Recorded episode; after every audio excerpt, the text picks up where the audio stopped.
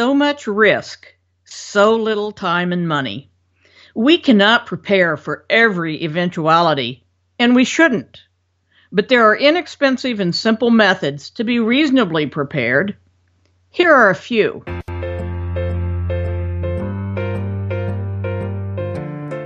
My name is Becky Morgan, and you're listening to my podcast series, Finish Strong.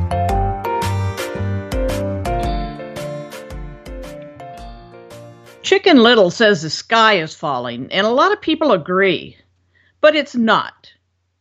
Bad things can and do happen, even to good people.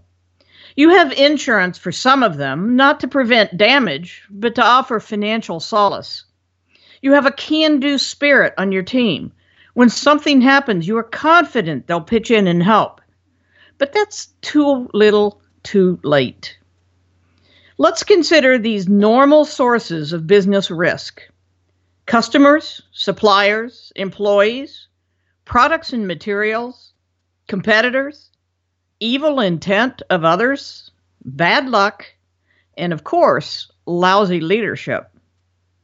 In most of these categories, you can identify the likely risk categories quickly.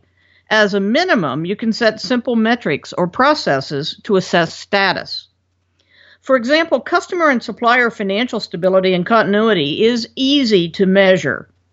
Excessive reliance on a small group of either is quickly identified, and prevention, mitigation, and contingency plans can be defined as needed.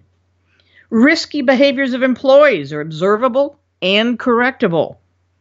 Refuses to utilize personal protective equipment or handle chemicals correctly? Why on earth would you keep such a person? Employees facing financial difficulties can make uncharacteristic, but not all that surprising, poor decisions. Product and customer portfolio risk management can be measured and managed. Common risks of bad luck can be assessed also. Clusters of suppliers, customers, or even your own operations in a natural disaster prone area can be identified with backup plans made. Port strikes are not uncommon when union contracts are up for negotiation. These things are not unpredictable. A basic response plan with clear responsibilities and access to required information is not that hard to develop, review, and practice. Evil intent? Now that's a hard one, but certain points of attack are more likely than others. A bank that's not prepared to handle a robbery is incompetent. Manufacturers can prioritize risk based on likelihood and define prevention, recognition, and mitigation plans. These quick risk management steps are inexpensive and simple to execute. It's unethical and lousy leadership that escorts a company totally unprepared for likely risks. See, even lousy leadership can be recognized with a quick metric.